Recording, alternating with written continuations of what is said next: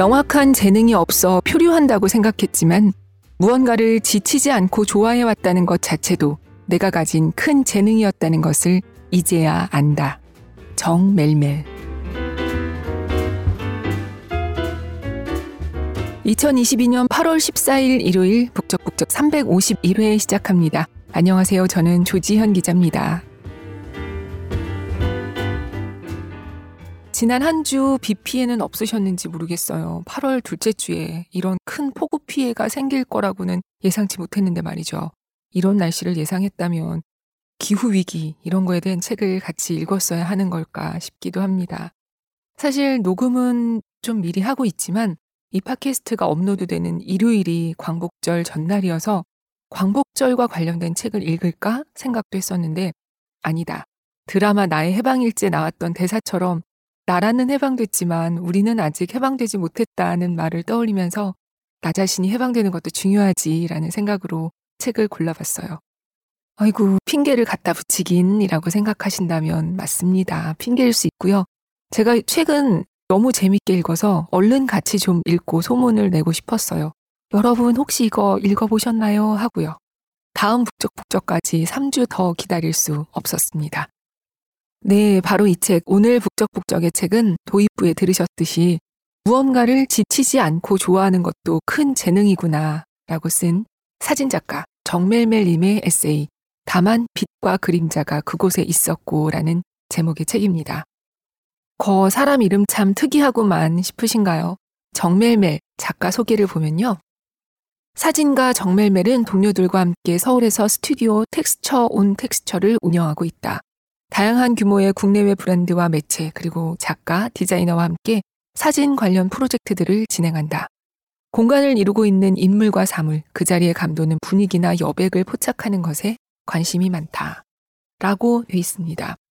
이 저자 소개가 굉장히 짧은데 책 중간 내용 중에 이런 내용이 있기도 해요. 그 부분도 잠깐 읽어볼게요. 내가 일하고 있는 텍스처 온 텍스처는 서울을 기반으로 활동하는 아주 작은 단위의 스튜디오로 공간과 인물과 사물을 두루 찍는다. 초반엔 각자가 전공한 디자인 업무를 주로 진행했으나 어째선지 사진 업무가 점점 늘어나게 되어 지금은 그냥 좀 독특한 이력을 거친 사진 스튜디오가 되었다. 라고요. 저는 우연히 알고리즘의 이끌림으로 한 3년 전쯤부터 이분의 소셜미디어 계정을 팔로우하게 됐었어요. 사진이 참 마음을 움직인다라고 생각하고 있다가 이분이 클래스 101에 사진 강의를 열었길래 그것도 들었죠. 그러면서 이분이 사진 작업을 한 뭐 인터뷰며 광고며 다 관심을 갖고 있었는데 얼마 전에 책이 나왔더라고요. 사진 작가니까 사진에 대한 책일까나 하면서 궁금해서 사서 읽게 됐는데, 오, 의외의 전개였어요. 이건 정말 의외의 전개라는 말이 제가 하고도 맞는 말인 것 같아요. 일단 이 책엔 프롤로그, 머리말이 없거든요. 독자들은 보통 프롤로그를 읽으면서 이 책의 분위기에 슬쩍 발을 담그고 본격적으로 본문으로 들어가게 되잖아요. 그런데 머리말이 없어서 어, 이것도 신선한데 하면서 이제 첫 글을 읽었죠. 그런데 이 첫 글이 마력적이었어요. 매력을 넘어서 마력. 어, 이 마술에 약간 몸이 흐물흐물해져서 책에 녹아 들어갔습니다, 저는. 그래서 오늘 이 첫 글을 다 읽지는 못하겠고요. 왜냐하면 이분 글이 짧지는 않아요. 길이들이 다들 뭐 8쪽, 10쪽쯤 되는데 이걸 전체를 다 읽으면 오늘 한 편이나 뭐 한 편 반 정도밖에 맛보기를 못하기 때문에 그러긴 너무 아쉽더라고요. 그래서 일부분씩 읽어보려고 합니다. 낭독을 허락해주신 출판사 책 읽는 수요일에 감사드립니다.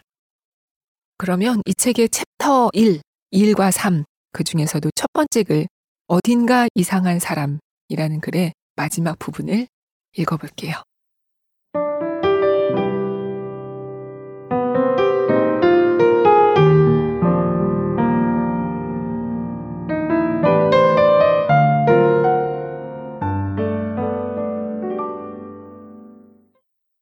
엄마와 나의 본질적인 다름에 대해서 이야기를 나눌 시간이 내겐 무한정 펼쳐져 있을 거라 생각했다.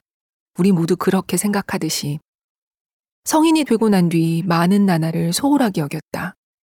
엄마의 나이는 47세에서 멈춰버렸다. 갑작스러운 사고였다. 나의 세계의 일부도 어쩔 수 없이 그날부터 작동하지 않는다. 엄마의 아직도 알 듯 말 듯한 말들과 이제는 완전히 알 것 같은 말들이 여전히 내 곁을 맴돌지만 나는 아직 연애도 많이 못했고 타투는 생각만 하다가 관둔다. 역시 엄마랑 나는 너무나 다른 사람이니까 영원히 엄마를 추측할 수밖에 없다.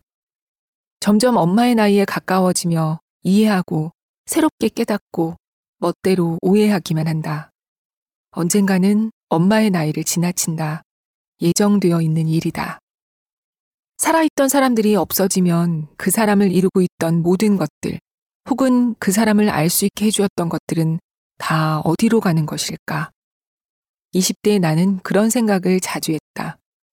괴로우면서도 빠져들면 멈출 수 없었다.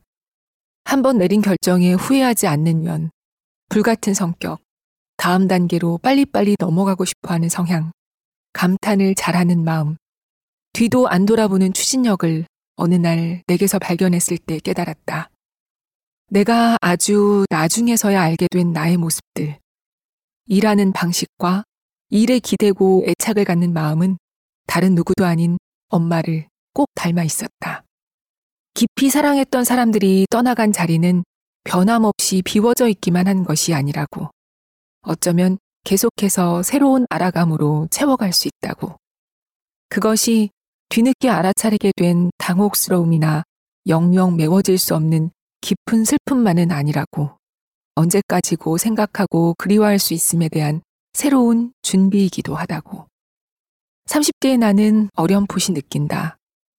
너는 왜 이렇게 아빠를 빼다 닮았을까 자주 중얼거렸던 조금 이상한 사람. 이제는 엄마가 모르던 사실을 내가 알고 내가 모르던 엄마를 나로 인해 알아간다.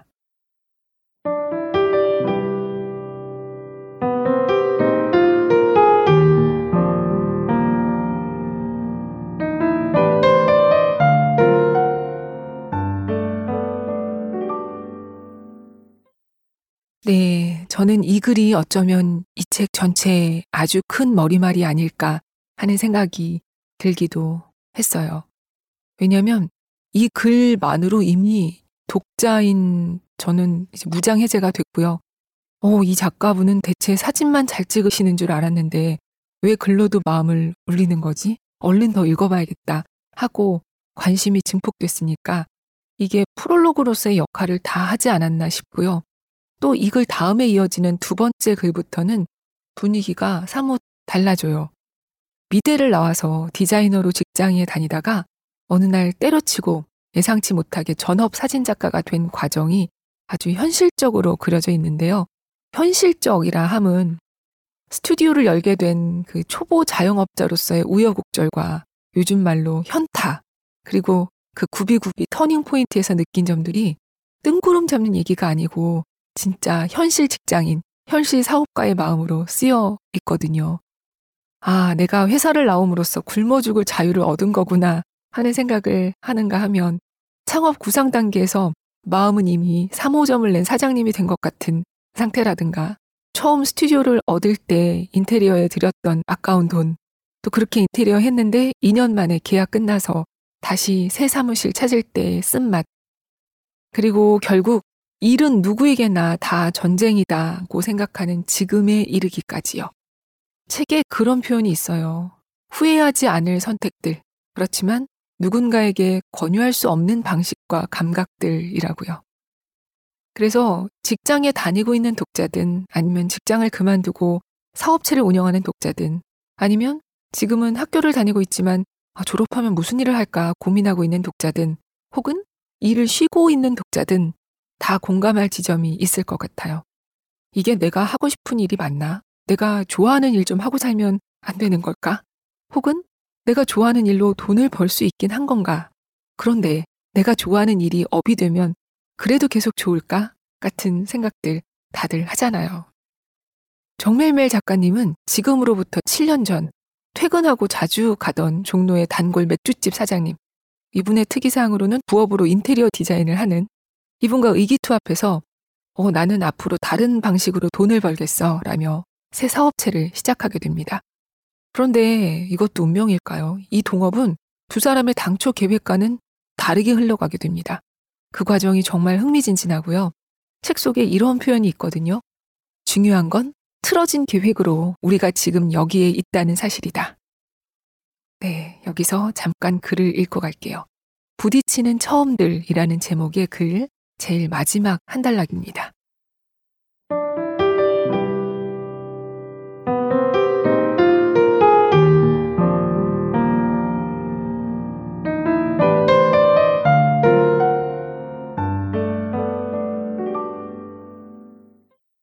첫 미팅을 하러 가던 길의 설렘, 첫 계약을 따냈을 때의 기쁨, 첫 실수 뒤에 따라오던 절망감과 부끄러움, 수많은 처음들이 있었다는 건 돌이켜보면 악의 없이 서툴렀고 의도와는 정반대로 엉망인 부분이 많았다는 이야기다. 기꺼이 일을 주고 노동의 대가를 주며 우리에게 믿음을 내어준 분들에게 이 자리를 빌려 감사를 드린다. 아직도 수많은 처음들이 우리에게 와서 부딪힌다. 피했으면 좋았을 일도 언젠가는 맞서야 했을 일들도 있다. 어쨌든 잘 겪어내야 처음이 된다. 그래야 그 다음이 있으니까. 시작이자 끝이 되지 않도록 다가오는 출발들을 최선을 다해 마주하고 있다. 숙련된 내일을 만나고 싶어서 수많은 처음들을 넘는다.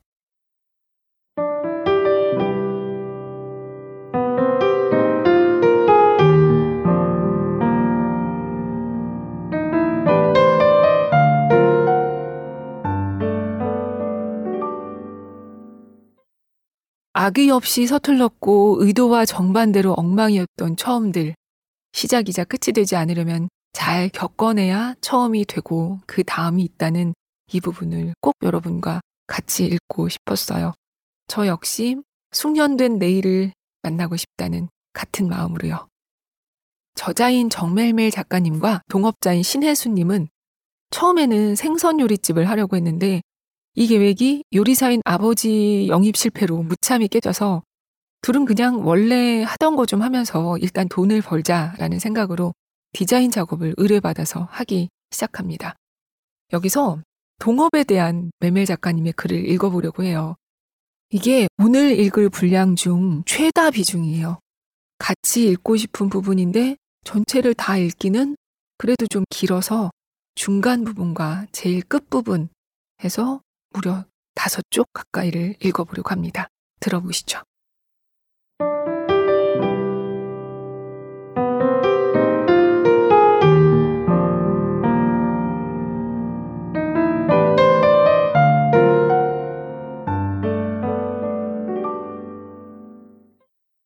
같이 일하자는 제안을 받아들이고 나서 보니 과연 동업은 함께하는 여행과 어느 정도 비슷했다. 계획을 짜두긴 하지만 종종 틀어진다는 점. 그때그때 닥치는 낯선 상황에서 머리를 맞대야 한다는 점.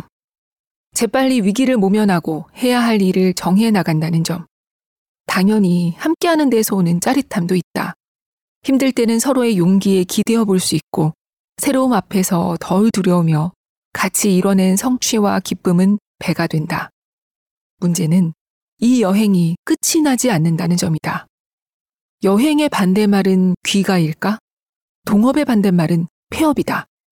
동업은 조금 절망적으로 표현하자면 서로의 발을 묶고 하염없이 달리는 2인 삼각 레이스인 것이다. 대부분 어깨 동무를 하고 있지만 가끔은 서로에게 침을 뱉고 싶은 마음으로 달려나가는.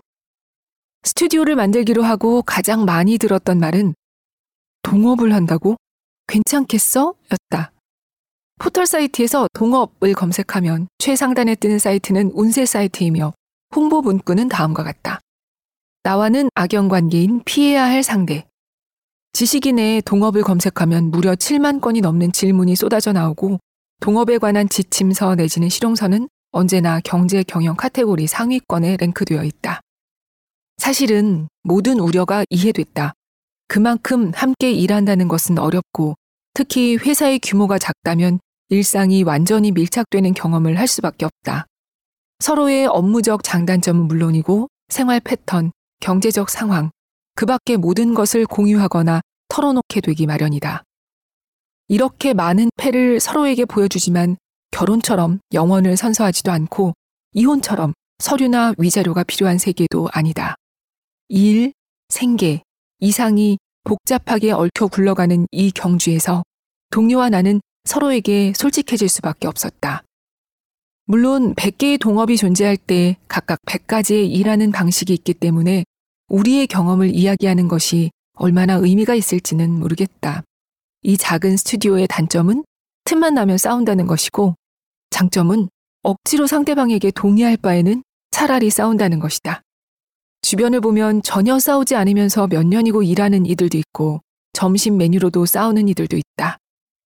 우리로 말할 것 같으면 점심 메뉴로 싸우고 화해한 뒤 저녁 메뉴로 또 싸우기도 한다. 가장 최근 싸운 이유도 우스울 정도로 작은 것이었다. 기억이 나지 않는다는 뜻이다. 그렇다. 7년차 스튜디오가 되었지만 이 부분에 있어서는 노련해지지 않는다. 메일을 쓰는 것도, 미팅이나 촬영을 하는 것도, 최종 결과물을 넘기는 것도 조금씩 성장하거나 혹은 모양새가 달라졌음을 느끼지만 어쩐지 싸울 이유는 새롭게 생겨난다. 나의 빈약한 점을 보완해주는 정반대의 사람은 언제나 힘이 되어주면서도 때로는 이해할 수 없어 돌아버릴 것 같은 사람이 된다. 어제의 동료가 오늘의 적이라는 말은 동업을 하던 사람이 만들어낸 문장일지도 모른다. 우리 경우로 바꿔 말하면 30분 전의 동료가 1시간 후의 적이다. 이 다발한 싸움의 가장 큰 문제는 감정 싸움이라기보다는 각자 나름대로 옳은 방향으로 가기 위해 버리는 것이라는 점이었다. 경제적 안정과 자아 실현이라는 공동의 목표를 가진 두 사람의 의견은 쉽게 좁혀지지 않았다. 당연하게도 7년 동안 수없이 싸워본 성과는 있었다. 그렇지 않다면 이미 이 회사는 모양을 달리했을 테니까.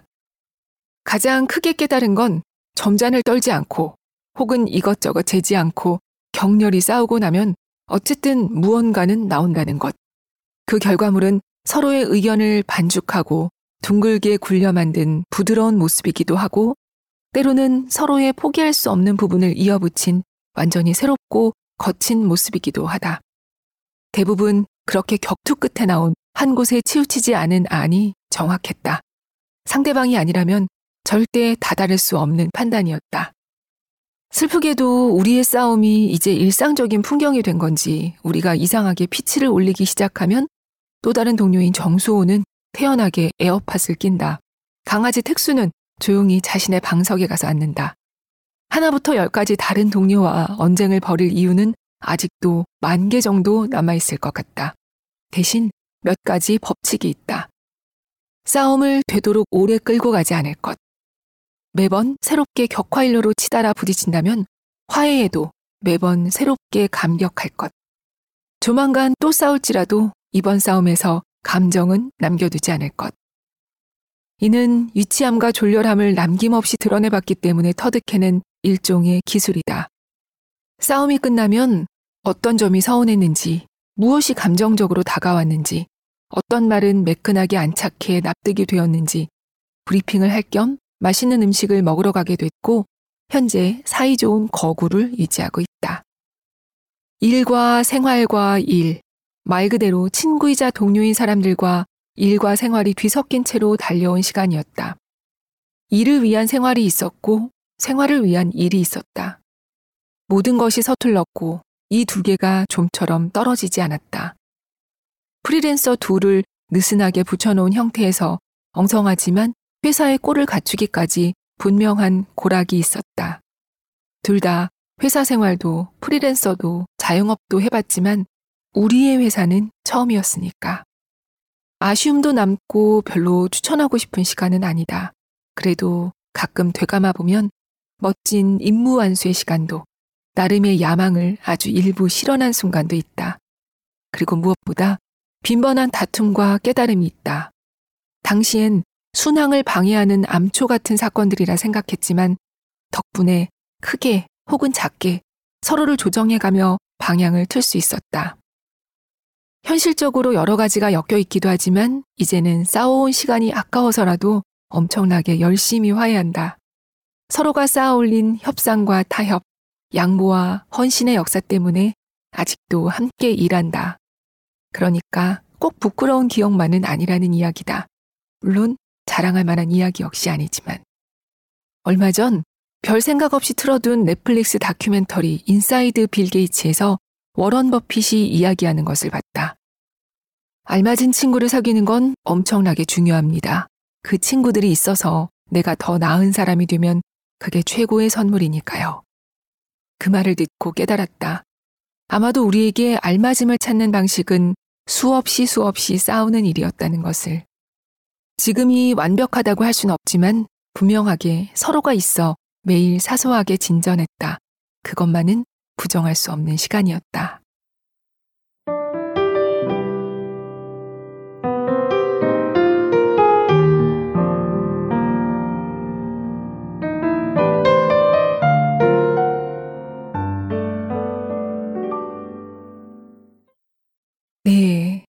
같이 일하는 동료들만으로도 힘들고 지칠 때가 있죠. 동업에 대한 이 글을 읽으면서 어, 동업이 아니더라도 누군가와 같이 일할 때 그 공통된 정서가 있지 않습니까? 기쁘고 의지가 되기도 하지만 또 아까 들으신 것처럼 때로는 이해가 안 돼서 돌아버릴 것 같은 감정이 동업의 경우에는 극도로 증폭되는 사이겠구나. 어렴풋이, 아주 어렴풋이 가늠해 볼 수도 있었어요. 심지어 이 두 사람의 동업에는 얼마 뒤에 한 명이 더 합류해요. 이 아까 들으신 글에도 잠시 나오잖아요. 정수호님. 이 정멜멜 작가님의 여동생입니다. 여기에 대해서 또 가족과 함께 일하는 건 무엇인지에 대한 엄청난 글이 있어요. 가족들 같이 일하시는 분들 꽤 계시잖아요. 너무 공감하실 것 같아요. 몇 문장 소개해드리면 가장 어엿해지고 싶은 사람에게 가장 못난 모습을 보여야 하는 순간이 빈번히 생겨서인지는 아닐까. 네. 또 이런 문장도 있어요. 일을 한다는 건 잘 안다고 생각했던 누군가를 또 다르게 알아가는 방법이라는 것을 가족과 일하게 되면서 깨달았다고요. 네, 7년 전 청원동에서 시작한 이 두 사람의 스튜디오는 좀 전에 들으셨듯이 그 사이에 성장을 했어요. 직원도 3명이 되었고 사무실도 통이동을 거쳐서 지금은 연건동으로 옮겼다고 합니다. 이들의 스튜디오 텍스처 온 텍스처는 디자인과 사진 일도 하지만 작은 상점도 운영하고 있습니다. 오잉 상점까지 놀라셨죠? 운영자분들이 좋아하는 거를 아주 조금씩 파는 상점인데요. 이 상점 운영에 대한 부분도 오늘 같이 읽어보고 싶었어요. 작은 상점 만들기, 팔면서 배우기라는 제목의 글인데요. 이거 역시 다 읽고 싶은 마음이 굴뚝 같지만 오늘은 세 달락만 읽어볼게요.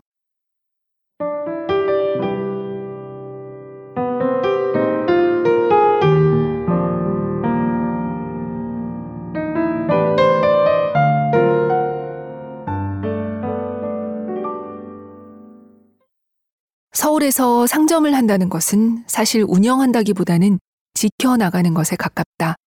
꼭 서울에 한정된 이야기는 아닐 것이다. 어쨌든 의뢰받은 일을 수행하는 것과 조금 다른 방식으로 고단하다. 원래 생계와 연결된 모든 일들이 그렇다고 생각은 한다. 그러나 굳이 이 두 가지 활동을 병행하며 이어가게 하는 보람이 몇 가지 있다. 아주 작고 사소하다. 예를 들면 뭐가 있을까? 오로지 우리만의 기호가 녹아든 공간을 누군가가 기꺼이 시간을 내어 찾아준다는 것 자체가 아닐까. 스튜디오 업무 영역 내에서는 일을 맡긴 누군가의 취향을 의식하지 않고 무언가를 내보이는 순간이 거의 없다. 하지만 이 상점은 우리 스스로가 클라이언트이자 수행자인 셈이다. 타인의 의사를 굳이 물어볼 필요는 없다. 누군가의 의뢰와 신뢰를 기반으로 시작하고 움직여야 하는 클라이언트와의 업무에서는 느낄 수 없는 재미가 분명하게 있다. 아주 단편적이고 주관적인 기준으로 고른 사물들을 좋아해 주시는 모습을 볼 때면 여전히 신기하고 놀랍다. 우리의 큰 동력이다. 그래서 이 상점에서 일어나는 모든 활동은 현실적으로 말하자면 부업이고 약간 감상적으로 말하자면 기쁨이고 보람이다.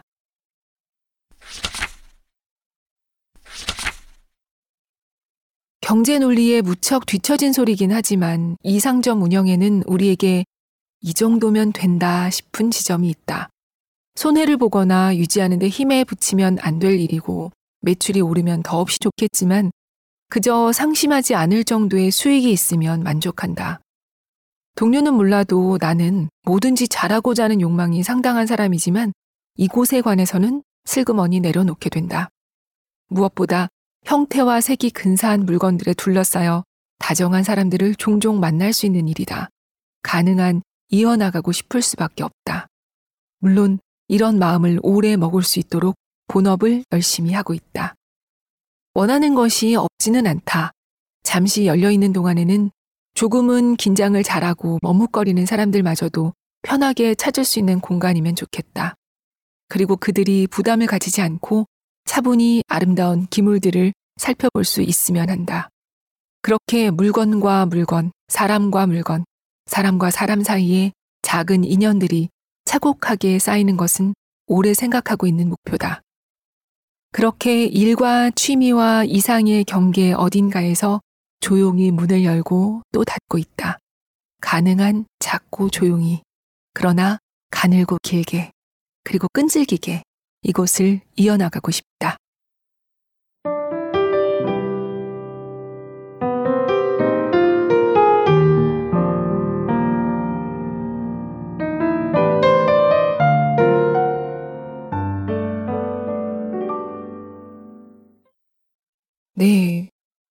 제가 오늘 고른 이 부분은 읽으면서 이 멜멜 작가님의 상점에 대한 이 마음이 어떻게 보면 북적북적에 대한 제 마음과도 연결되는 부분이 있어서 그래서 골라봤어요. 부업이면서 기쁨이고 보람이라는 또 이걸 계속하기 위해서 본업을 열심히 해야 하는 것도요. 또 이 상점에 대한 글은 이제 전체를 다 읽으시면 물건을 파는 사람과 사는 사람의 태도에 대해서 다른 관점에서 생각해 보게도 되고 또 늘 궁금했던 이런 개성 있는 작은 상점을 운영하는 분의 마음도 좀 알게 되고 그리고 멜멜 작가님에게는 이게 상점이지만 누군가에는 상점이 아니라 또 다른 어떤 활동이 마치 이분에게 상점과도 같은 그렇게 잔잔하고 길게 같이 가고 싶은 마음속 오아시스 같은 일이지 않을까 싶습니다. 지금까지 우리가 오늘 읽은 부분을 보면 우연히도 첫 번째 챕터 일과 삶에 실린 글이에요. 두 번째 챕터는 여행과 출장에서 찍은 사진과 함께 글이 실려 있는 도시와 산책이라는 챕터고요. 세 번째 챕터는 균형과 반복이라는 챕터인데요. 사진 작가로서의 얘기가 주로 담겨 있어요. 이 두 번째 챕터에는 컬러로 사진이 여러 점 실려 있는데 이 부분은 심지어 이 종이도 달라요. 힘있고 두꺼운 종인데 이 부분 읽으면서는 같이 출장도 가고 여행 가는 기분도 느끼실 수 있고요. 작품 보면서 눈호강도 하고요. 이 부분은 특히나 책으로 보시면 좋을 것 같습니다. 그리고 세 번째 챕터. 이 부분에서도 오늘 같이 읽고 싶은 부분이 많아서 오늘 새벽까지도 고민했거든요. 이 녹음을 하러 오기 전에. 그런데 두 번째 챕터가 사진이 있고 해서 책으로 보시면 좋겠는 것처럼 이 세 번째 챕터는 낭독을 하면 이상하게 눈으로 읽는 것만큼 느낌을 잘 전달하기가 쉽지 않더라고요. 그래서 이 뒷부분 역시 책으로 읽으셔야 찬찬히 음미하면서 읽을 수 있을 것 같아요. 세 번째 챕터는 이 온전히 사진을 찍는 일에 대한 얘기입니다. 늘 사진을 찍었지만 이게 직업이 될 거라고는 생각하지 못했던 한 사람이 사진을 전공하지 않았지만 사진 작가가 된 이야기입니다. 저자의 삼촌이 사진가셨는데요. 어느 날 디자인보다 이 점점 사진을 찍게 되는 일이 많이 들어오게 된 멜멜님이 수십 년 사진을 찍은 삼촌에게 묻습니다. 삼촌, 난 사진을 배운 적이 없는데 틀렸다고 생각하지 않아? 그러자 삼촌이 대답합니다. 맞게 찍고 틀리게 찍고가 없지. 사진에는 그런 게 없지. 네. 이 세 번째 챕터에는 모두 13편의 글과 에필로그가 실려 있는데요. 왠지 제목을 쭉 한번 읽어드리고 싶어요. 제목은 이런 순서입니다. 빈 사각형은 나를 어디까지 데려가는가? 가운데 카메라를 두고 auto white unbalance 눈과 손과 발 자연스럽게 찍는다는 것 도망자와 추격자. 질의응답의 시간.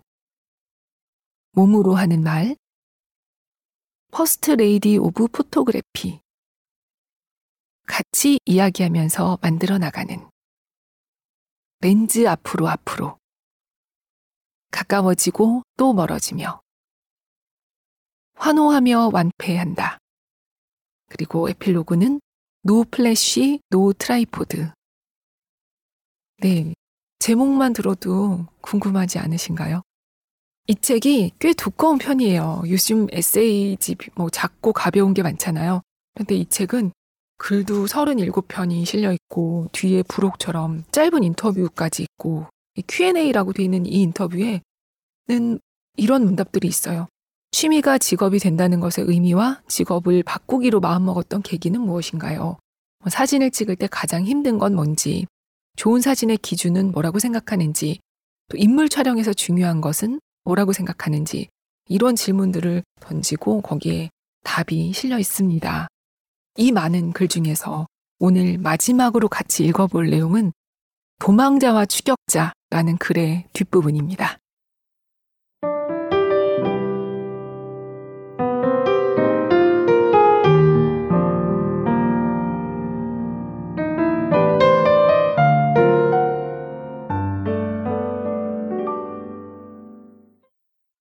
몇 번의 실수를 바탕으로 완벽을 기하는 사람이 된다면 더할 나위 없이 좋겠지만 나는 그렇게 빈틈없는 사람이 아니고 세상은 그렇게 만만하지가 않다. 매번 새로운 변수를 만나고 미묘하게 다른 불안이 찾아온다. 모든 것을 통제하면 극복할 수 있지 않을까 하는 생각에 콘티, 시간 분배, 포즈, 동선, 조명 등 준비의 준비를 거듭하고 나간 촬영장에서 갑자기 메인 렌즈가 멈춰버린다거나 일기예보를 잔인하게 배신하고 비가 쏟아져 내리는 일도 있다. 모두가 잘하고자 모였지만 각자 머릿속에 있는 그림이 달라 언성을 높이는 일도 있다.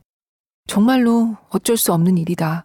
계획대로 어긋나지 않게 착착 풀리는 현장은 사실 10번 중 한 번도 만나기 힘들다. 어쨌든 규모와는 상관없이 촬영 전날이면 출처 모를 두려움과 외로움이 밀려온다. 일정이 취소되지 않는 이상 어김없이 만나게 되는 감정이다. 가장 좋아하는 행위라고 망설임 없이 말할 수 있지만 그 무엇보다 스트레스를 받게 하는 행위이기도 한 것이다. 물론 이 감정들이 잘하고 싶은 마음에서 오는 걸 안다. 불행인 건지 행복인 건지 사진을 좋아하는 마음, 찍을 때 행복함을 먼저 알아버렸기 때문에 불면의 밤을 넘기며 이 일을 하고 있다. 만약 이런 두려움과 압박감을 먼저 알았으면 쉽게 일로 삼지 않았겠지. 아니, 그래도 했을까? 안 했겠지? 아, 모르겠다. 했을지도 몰라. 매번 하는 생각들이 밤이면 다시 찾아와 교차한다. 도망자와 추격자 같다. 회피하고 싶은 마음과 어떻게든 완수하고 싶은 마음이 서로서로 달아나고 뒤쫓는다. 그중 가장 공포스러운 것은 이를 평생 극복할 수 없을지도 모른다는 생각이 든다는 점이다. 사실은 당연하다. 대가를 받고 책임을 지는 일이니까. 이 일을 취미의 영역으로 남겨두지 않았기 때문에 기꺼이 감수해야 한다. 타인의 믿음 위에서 떨어지지 않고 균형을 잡아야 한다. 창작 이전에 돈을 번다는 것은 그런 것이다. 생계 유지와 자아 실현이 톱니바퀴처럼 맞물려 돌아가는 한 어쩔 수 없이 누구나 마주칠 수밖에 없는 근심일지도 모르겠다. 무섭고 긴 밤이면 스티븐 스필버그가 영화를 만드는 과정 중 가장 싫은 순간에 대한 질문에 차에서 내릴 때라고 답변했다는 일화를 떠올린다. 차에서 내리면 현장의 모든 사람들이 그를 기다리고 있을 테니까. 그 순간부터 촬영장을 진두지휘해야 하니까. 조스와 이티의 아버지, 환상특급과 백투더 퓨처의 감독, 할리우드를 대표하는 거장조차도 그 중압감에서 벗어나기는 힘든 모양이다. 그러면 마음이 한결 편해지는 것이다. 저 대단한 사람도 통과할 수밖에 없는 감정인데 나 같은 범인이 비켜갈 수 있을 리 없다고. 그가 테드에서 창의적인 사람이 되기 위한 10가지 방법 같은 타이틀을 달고 강연을 한들 저 한마디만큼 내게 위로가 될까? 다큐멘터리 스코어에 나온 작곡가 한스 짐머의 명언. 어떻게 할지 전혀 감이 안 잡히는데 그냥 다시 전화해서 다른 사람 쓰라고 할까를 생각하며 창작자들 각자의 공포와 두려움을 떠올려 본다. 힘 빼고 즐기며 하는 사람들도 있지만 최후의 최후까지 고통스러워하며 무언가를 만들어내는 사람들이 있다. 천재도 거물도 무엇도 아닌 나는 결국 후자의 감정이입을 하게 된다. 결국은 모두가 불안과 공포를 모래주머니처럼 다리에 묶고 무게를 이겨가며 터벅터벅 걸어나가고 있는 거라고 생각하면 어쩐지 꺾이는 무릎으로라도 한 발 한발 용기를 내어 나아가고 싶어지는 것이다.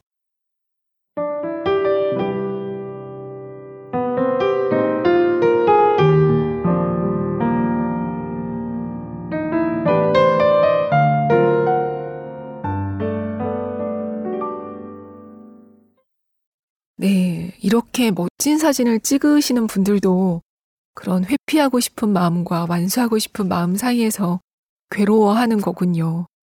마음속 도망자와 추격자는 일을 한다면 기꺼이 감수해야 하는 부분이라는 그리고 창작 이전에 돈을 번다는 것은 그런 것이라는 영화 감독 스티븐 스필버그도 작곡가 한스 짐머도 예외가 아니었다는 이 글의 내용이 뭐랄까요. 내일 월요일을 앞둔 우리에게도 용기를 주는 것 같지 않나요? 저는 요즘 그런 거에 좀 굉장히 관심이 많았어요. 어떤 직업이든 겉으로 보이는 것하고 실제로 그 직업을 오래 하면서 알게 되는 장점과 단점들. 어떻게 보면은 이걸 감수하지 못한다면 이 일은 하기 어려워. 다르게 표현하면 다른 무한한 장점에도 불구하고 이건 정말 참기 힘들지 하는 부분들이 다들 있게 마련이잖아요. 그러던 차에 이 책이 사진작가, 그리고 상점 운영자, 또 동업을 하는 자영업자의 얘기를 들을 수 있어서 좋았고요.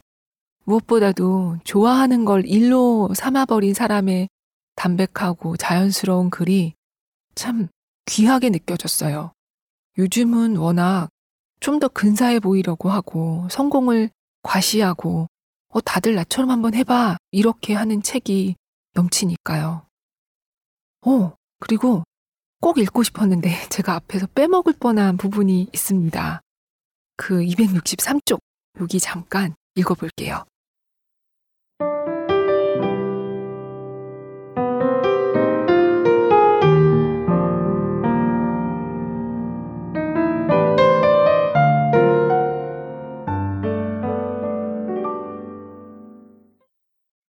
나름의 노력을 기울일 정도로 나는 자연스러운 사진을 좋아하는 모양이다.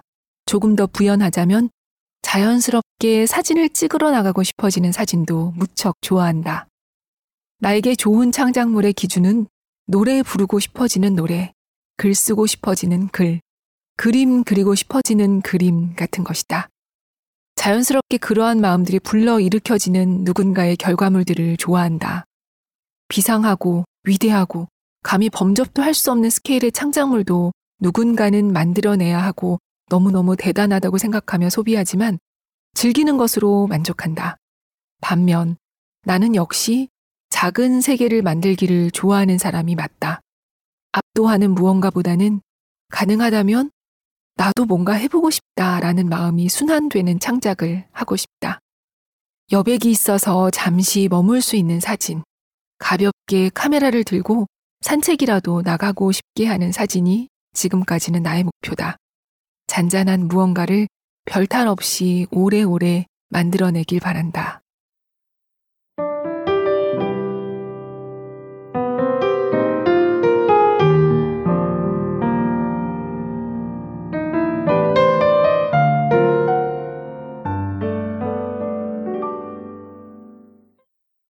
네, 멜멜 작가님의 사진이 나도 찍어보고 싶다 이런 마음이 드는 사진이듯이 멜멜 작가님의 글 또한 글 쓰고 싶어지는 글 아닐까요?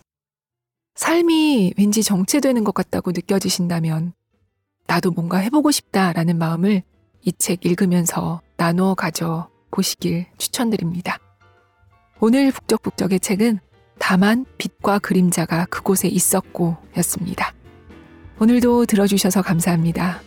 8월은 이렇게 곧 지나가 버리겠죠. 저는 9월에 찾아뵐게요. 안녕히 계세요.